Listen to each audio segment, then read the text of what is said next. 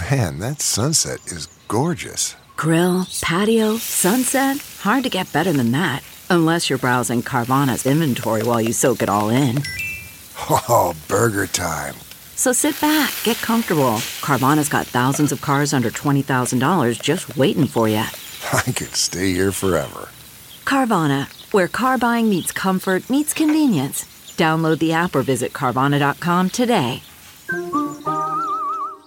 Good morning. I'm Randy Naughton at Fox 2 with your St. Louis news, powered by Bomarito Automotive Group. Testimony continues today in the murder trial of Trenton Forster. He is charged with murder in the 2016 shooting death of St. Louis County Police Officer Blake Snyder.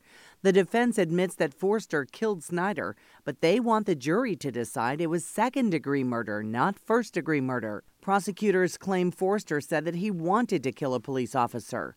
The defense says he has mental health issues.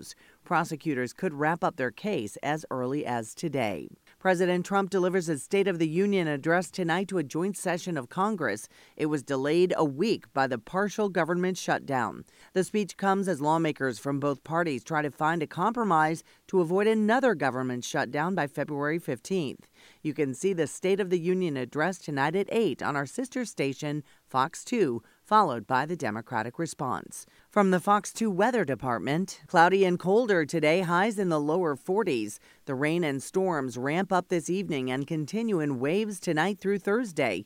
Temperatures tonight will steady off near 40, then warm near 48 on Wednesday and warm to near 55 on Thursday.